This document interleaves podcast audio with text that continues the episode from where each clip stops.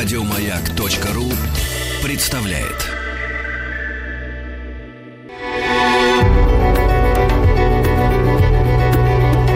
Много букв. Любимые тексты главных персон современности. Здравствуйте, меня зовут Мария Борисова, я актриса. Сегодня исполняется 95 лет моей любимой поэтессе, и я бы хотела прочитать фрагмент из ее книги «На берегах Невы». В такие вот вечера цветут на столе георгины, а в окнах заката парча. Сегодня мои именины, не завтра и не вчера. Поздравлять приходило трое, и каждый подарок принес. Первый — стихи от Роя, второй — пакет папирос, а третий мне поклонился — я вам луну подарю.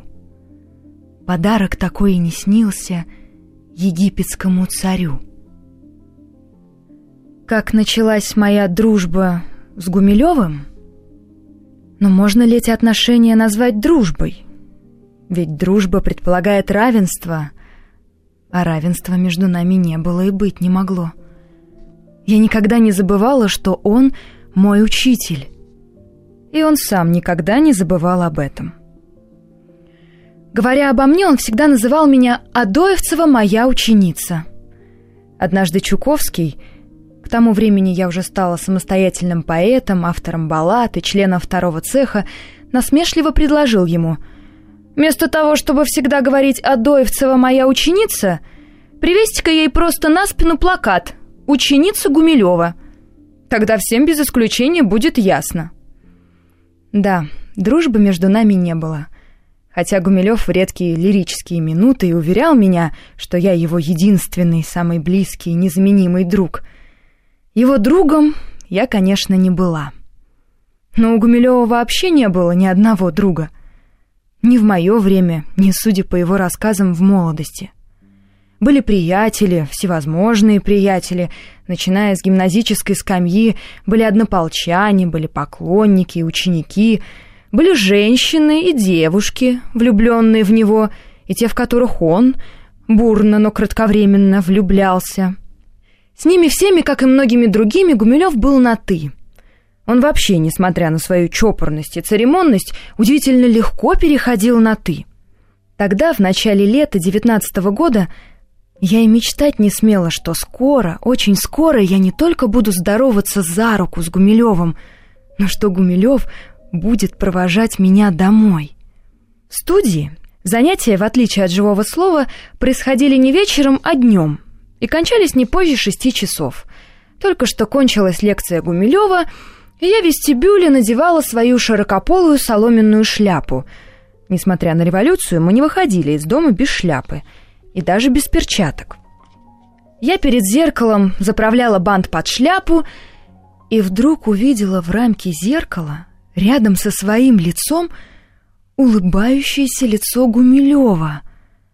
От удивления я, не оборачиваясь, продолжала смотреть в зеркало на него и на себя, как будто это не наше отражение, а наш общий портрет. Это, должно быть, длилось только мгновение, но мне показалось, что очень долго. Лицо Гумилева исчезло из зеркала, и я обернулась. «Вы, кажется, — спросил он, — живете в конце бассейной? А я на Преображенской.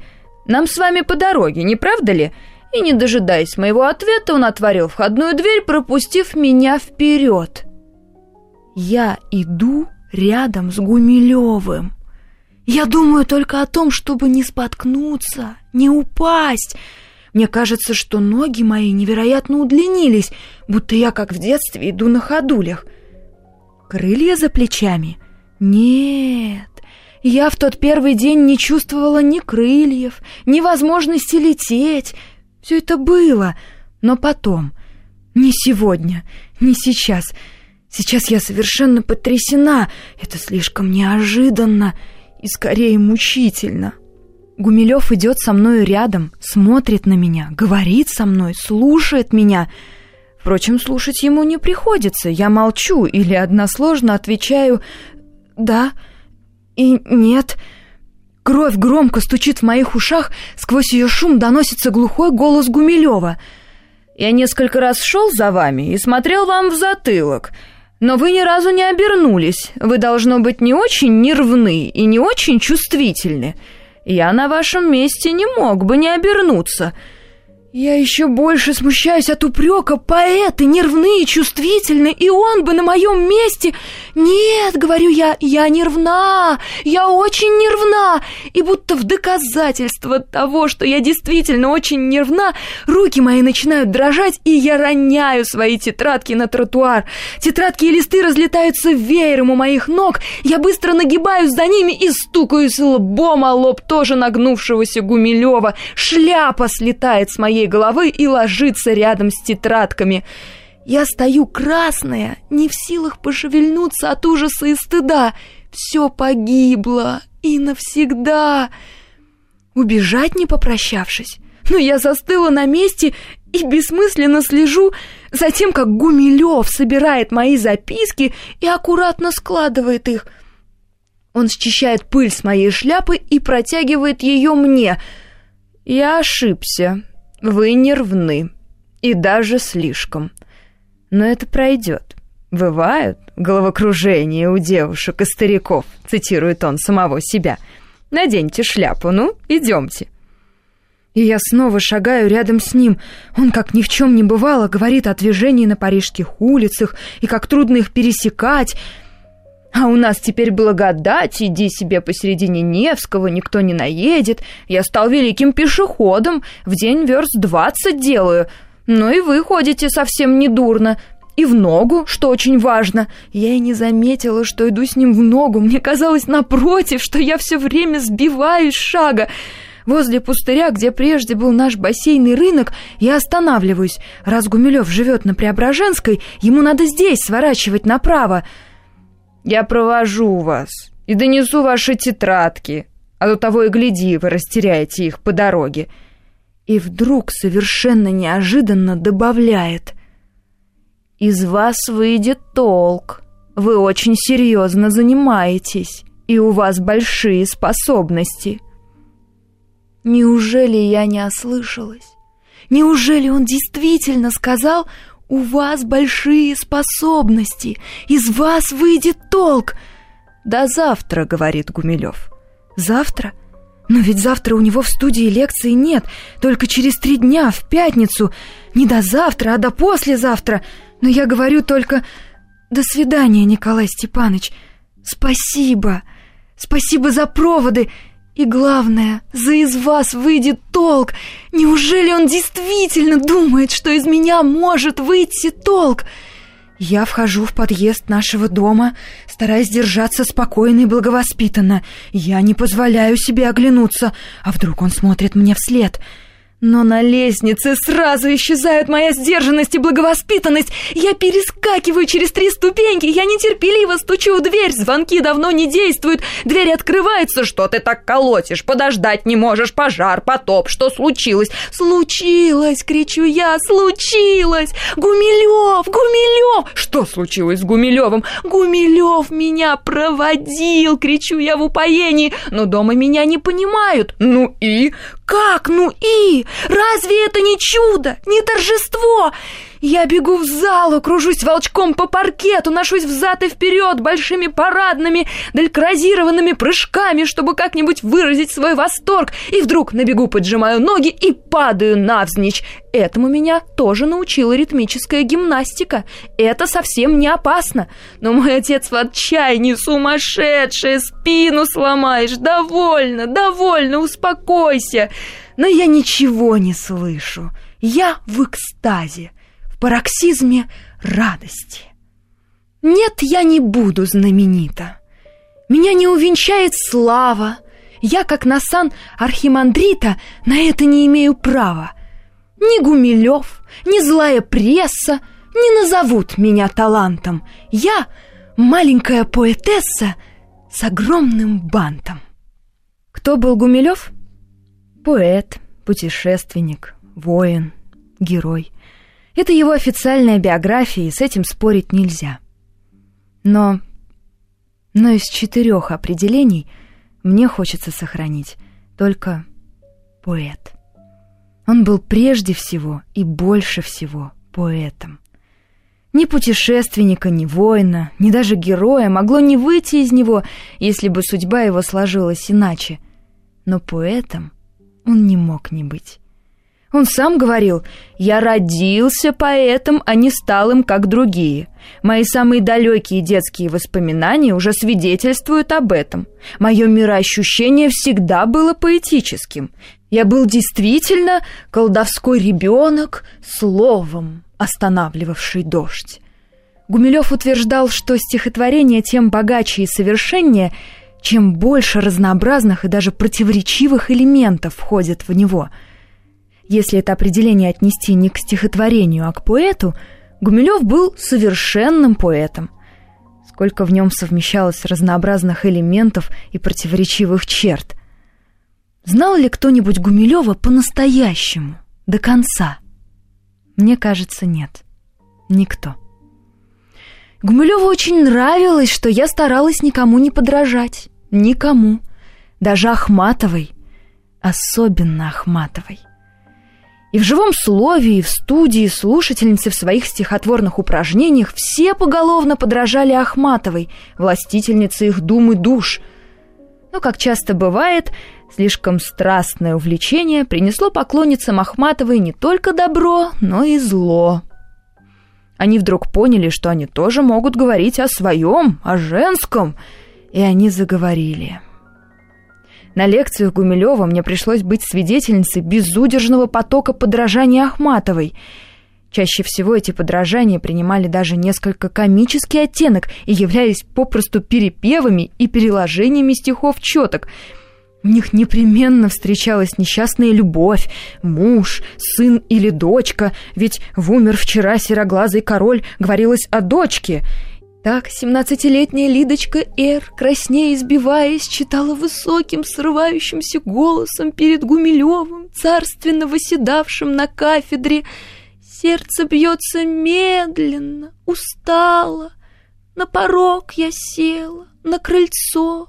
Я ему сегодня отослала обручальное кольцо. Лицо Гумилева выражает удивление, пристально вглядывается в нее — Никак не предполагал, что вы уже замужем. Позвольте узнать, давно?» Лидочка Эр еще сильнее краснеет. «Нет, я не замужем, нет». Гумилев недоумевающе разводит руками. «Как же так, помилуйте, кому же вы отослали кольцо? Жениху?» «Любовнику?» Лидочка закусывает нижнюю губу в явном, но напрасном усилии не расплакаться и молчит – а, понимаю, продолжает Гумилев. Вы просто взяли мужа, как и крыльцо, из ахматовского реквизита. Ах вы, бедная моя подахматовка. Подахматовками Гумилев называл всех неудачных подражательниц Ахматовой. Это особый сорт грибов-поганок, растущих под четками, объяснял он. Подахматовки, вроде мухоморов. Но, несмотря на издевательство Гумилева, подахматовки не переводились. Уже не Лидочка Р., а другая слушательница самоуверенно продекламировала однажды «Я туфлю с левой ноги на правую ногу надела». «Ну и как?» — прервал ее Гумилев. «Так и доковыляли домой или переобулись в ближайшей подворотне?» Ну, конечно, многие подражания были лишены комизма и не служили причиной веселья Гумилева и его учеников. Так строки «Одной болью стало больше в мире», и в небе новая зажглась звезда, даже удостоились снисходительной похвалы мэтра. Если бы не было одной улыбкой меньше стало, одной песней больше будет, прибавил он. Он сказал «Прощайте, дорогая, я, должно быть, больше не приду». По аллее я пошла, не зная, в летнем я саду или в аду.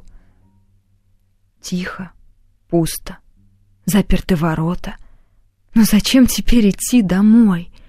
По аллее черный, белый кто-то бродит, спотыкаясь, как слепой. Вот подходит ближе — стала рядом, статуя, сверкая при луне. На меня взглянула белым взглядом, голосом глухим сказала мне, «Хочешь, поменяемся с тобою?» Мраморное сердце не болит, мраморный ты станешь, я живою. Стань сюда, возьми мой лук и щит. Хорошо, покорно я сказала, вот мои пальто и башмачки. Статуя меня поцеловала — я взглянула в белые зрачки. Губы шевелиться перестали, и в груди не слышу сердца стук. Я стою на белом пьедестале, щит в руках, а за плечами лук. Кто же я? Диана или Паллада? Белая в сиянии луны. Я теперь, и этому я рада, видеть буду мраморные сны. Утро. С молоком проходят бабы, От осенних листьев ветер бур, Шум трамваев, дождь косой и слабый, И такой обычный Петербург. Господи, и тут мне стало ясно, я его не в силах разлюбить. Мраморную стала я напрасно. Мрамор будет дольше сердца жить. А она уходит, напевая — в рыжем клетчатом пальто моем. Я стою холодная, нагая, под осенним ветром и дождем. Мы с Гумилевым часто ходили гулять не только летом, но и осенью, и даже зимой. В летнем саду мы бывали редко. Летний сад был гораздо дальше, хотя в то время мы расстоянием не стеснялись. Сейчас кажется совершенно невероятным, что мы, преодолевавшие не меньше 15 верст в день, еще находили силы для прогулок, силы и охоту. Таврический сад. Снег скрипит под ногами. Как тихо, как безлюдно. Мы одни. Кроме нас нет никого. Ни у кого нет ни времени, ни желания гулять. Только мы и вороны на снежных деревьях. Гумилев читает свои стихи, все чисто для чистого взора, И царский венец, и сумму, Сумму нищеты и позора Я все беспечально возьму, И тем же тоном воронам не нравится, Вот они и каркают. Вороны глупые, ничего не понимают в стихах, Говорю я, на свою голову каркают, на свою. Мы подходим к пруду и, держась друг за друга, спускаемся на лед — Здесь я когда-то каталась на коньках. Совсем не нужно коньков, чтобы кататься, заявляет Гумилев, и начинает выделывать ногами замысловатые фигуры, подражая конкобежцам, но, поскользнувшись, падает в сугроб. Я стою над ним и смеюсь. Он тоже смеется и не спешит вставать. Удивительно приятно лежать в снегу. Тепло и уютно. Чувствую себя настоящим самоедом в юрте. Вы себе домой, а я здесь останусь до утра. «Конечно, соглашаюсь я. Только на прощание спрошу вас, в самом белом, в самом чистом саване, сладко ли спать тебе, матрос, и уйду, а завтра над вашим смертным ложем взовьется тучей воронье». Но он уже встает, забыв о своем желании остаться лежать в сугробе до утра, отряхает от снега доху и спрашивает недовольным тоном, «Почему вы цитируете Блока, а не меня?» Мы выбираемся на берег, еще день и совсем светло, но на бледно-сером зимнем небе из-за снежных деревьев медленно встает большая круглая луна, и от нее в саду еще тише, еще пустыннее. Я смотрю, не отрываясь на луну, мне совсем не хочется больше смеяться. Мне грустно, и сердце мое сжимается, как от предчувствия горя. Нет, у меня никогда не будет горя. Это от луны, уговариваю я себя, и будто в бессознательном желании задобрить луну протягиваю к ней руки, говорю «Какая прелестная луна!» «Очень она вам нравится, правда? Тогда мне придется...» «Но вы ведь знаете, — важно заявляет он, — мне здесь все принадлежит. Весь Таврический сад, и деревья, и вороны, и луна. Раз вам так нравится луна, извольте, — он останавливается, снимает оленью ушастую шапку и отвешивает мне церемонный поклон. «Я вам луну подарю». подарок такой и не снился египетскому царю. Много лет спустя, уже после войны в Париже, я вставил его тогдашние слова в свои стихи. «А третий мне поклонился, я вам луну подарю. Подарок такой не снился египетскому царю». Сделав мне такой царский подарок, Гумилев не забыл о нем, а часто вспоминал о своей щедрости. Подумайте только, кем вы были и кем вы стали, ведь вам теперь принадлежит луна. Благодарны ли, ли вы мне? Да, я была ему благодарна. Я и сейчас еще благодарна ему. О причине гибели Гумилева ходили разнообразные слухи. Но так как они все не поддаются проверке и ничего не уясняют, то я их и приводить не хочу. Смерть Блока, его похороны, арест Гумилева, неудачные попытки его спасти. Даже заступничество Горького ни к чему не привело. Расстрел Гумилева. Нет, я ничего не могу рассказать о том, что я тогда пережила. У французов существует выражение «долер сакре» — священная боль, о ней лучше всего молчать. И ведь уже сколько раз описывали смерти и похороны Блока, и столько было рассказов очевидцев о том, как умирал Гумилев, и нет на его могиле ни холма, ни креста, ничего. Но любимые им серафимы за его прилетели душой, и звезды в небе пели «Слава тебе, герой!» Но была ли на самом деле эта встреча в летнем саду? В понедельник на вербной неделе, в 921 году. Я пришла не в четверть второго, как условлено было, а в пять. Он с улыбкой сказал, «Гумилева вы бы вряд ли заставили ждать».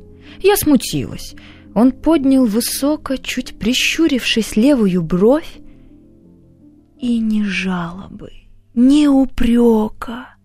Я подумала, это любовь. Я сказала, я страшно жалею, но я раньше прийти не могла.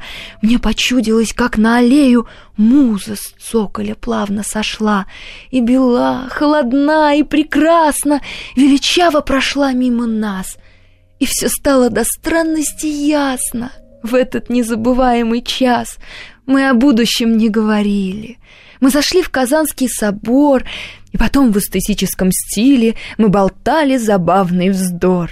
А весна расцветала и пела, и теряли значение слова, и так трогательно зеленела меж торцов на Невском трава. В эту мою последнюю петербургскую зиму мне приходилось встречать Сологуба то тут, то там. Он стал заходить в дом литераторов, даже бывал на поэтических вечерах, хотя сам и не соглашался выступать на них, сколько его не упрашивали. Да, я видела его довольно часто, но разговаривала с ним только один раз. Это было почти накануне моего отъезда за границу. Мы с Георгием Ивановым зашли в дом литераторов в поисках тех, с кем еще не успели проститься. Уезжали мы легально и отъезда своего не скрывали – Конечно, мы не предчувствовали, что уезжаем навсегда. Все же мы прощались как перед длительной разлукой, полагая, что год, а может быть даже и два, будем в отсутствии. Ну, во всяком случае, никак не больше. Ведь НЭП уже начался, и, как тогда говорили в наших кругах, Россия семимильными шагами идет по пути к буржуазной республике. Может быть, мы вернемся гораздо раньше домой. Уезжали весело и беспечно, ведь так интересно увидеть Берлин, Париж, а может быть и Венецию. И прощались так же весело и беспечно. Принимали заказы на подарки, которые привезем, когда вернемся. Духи и пудру, парижскую шляпу, галстук в крапинку, шелковое вязаное зеленое кашне. Я аккуратно записывала, кому что привезти. Кланяйтесь от меня Парижу. Те, кто бывал в Париже, добавляли, щеголяя своим знакомством с ним. Особенно кланяйтесь Елисейским полям, или Булонскому лесу, или Сорбонне. Ирецкий горячо настаивал. Непременно побывайте в Италии, непременно. Без Италии заграничные путешествия не в счет. Италия – венец всего. Рукопожатия, поцелуи, объятия. «Счастливая, как я вам завидую!» – вздыхает Олечка Арбенина. «Я согласна. Странно было бы не завидовать мне, уезжающей в Париж. Мы шумной гурьбой обходим все комнаты. В гобеленной, столовой, возле окна сидит сологуб. Сидит и курит, задумчиво глядя в небо. Спокойный и величественный, как всегда. Мне вдруг приходит в голову дерзкая мысль. Я хочу попрощаться с Сологубом. Очень хочу. Хочу пожать ему руку, и чтобы он пожелал мне счастливого пути. Я сейчас же признаюсь в своем желании Георгию Иванову, пусть он подойдет и скажет Сологубу, что я очень хочу проститься с ним. И Георгий Иванов подходит к Сологубу, Сологуб кивает, и я уже иду к нему с замиранием сердца. Он поворачивает голову и смотрит на меня маленькими ледяными глазами. Под его взглядом мне, несмотря на жару, становится холодно. Не надо было. Зачем я это выдумала? Но уже протягивает мне руку. А я вас узнал, говорит он, держа мою руку в своей тяжелой каменной руке. По банту. Вы успели замуж выйти за Георгия Иванова, но с бантом не расстались. Это хорошо. А что за поэта замуж вышли? Плохо. В поэзии толка нет — один обман и ложь. За нее слишком дорого платить приходится. А знаете, добавляет он, Анастасии Николаевне тоже понравился ваш бант. И как вы картавите. Она очень забавно передразнивала, как вы произносите «правда» через четыре «р». Я так не могу, у меня не выходит. Я уезжаю, Говорю я растерянно, только чтобы сказать что-нибудь. В Берлин и в Париж. Он кивает. И вы, конечно, думаете, что скоро вернетесь. Только покатаетесь по Европе, да? А вернетесь вы лет через пятьдесят, если вообще вернетесь. Запомните, это правда через четыре «Р». Каменный раскат четырех «Р» еще больше смущает меня. Я чувствую, что краснею. Сологуб явно доволен моим смущением. «Раз вы их захотели», — продолжает он, не спуская с меня своего ледяного взгляда, — «со мной проститься. Что мне лестно и приятно, я вам сделаю подарок. Подарю два совета. Первый — бросьте писать по-русски — вы ведь, наверное, знаете иностранные языки, да? Ну так вот, начинайте сейчас же, как обоснуетесь, писать по-немецки или по-французски или по-английски на языке страны, в которой живете, а не по-русски, непременно. А второй совет – научитесь курить. Не сейчас. Если бы вы теперь вздумали курить, вас за это надо было бы в угол поставить. Нет, потом когда вас уже в угол ставить нельзя будет, и вы перестанете носить бант. Вот тогда непременно научитесь курить. Табак — единственное удовольствие и утешение в старости и в горе. Он снова протягивает мне руку. «Ну, прощайте, прощайте, а не до свидания. Мы никогда больше с вами не увидимся». Да и вряд ли вы увидите кого-нибудь из ваших здешних молодых приятелей. Ну-ну, не огорчайтесь. Я же не пифия и не цыганка, чтобы знать будущее. Могу и ошибиться. Неужели правда? Неужели больше никогда не увижу всех тех, кого я так люблю? И Петербурга больше не увижу.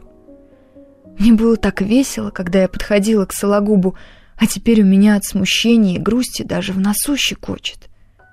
«Не огорчайтесь», — повторяет он.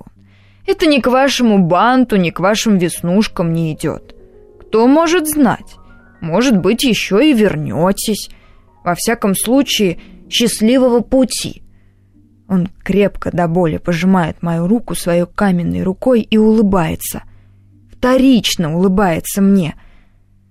Пусть не прощайте, а до свидания. До свидания, если не на этом, так на том свете. До свидания, Федор Кузьмич. Спасибо за советы. Обязательно исполните их, не забудьте. Я не забыла. Но я не стала писать по-французски. Георгий Иванов воспротивился этому, чтобы русский писатель писал не по-русски, он считал это чем-то вроде измены. Я послушалась его, хотя тогда я и жалела об этом. Зато я не жалею, что не последовала второму совету Сологуба и не выучилась курить. По набережной ночью мы идем, так хорошо идем, молчим вдвоем. Видим сену, дерево, собор и облака. А этот разговор на завтра мы оставим, на потом, на послезавтра, на когда умрем.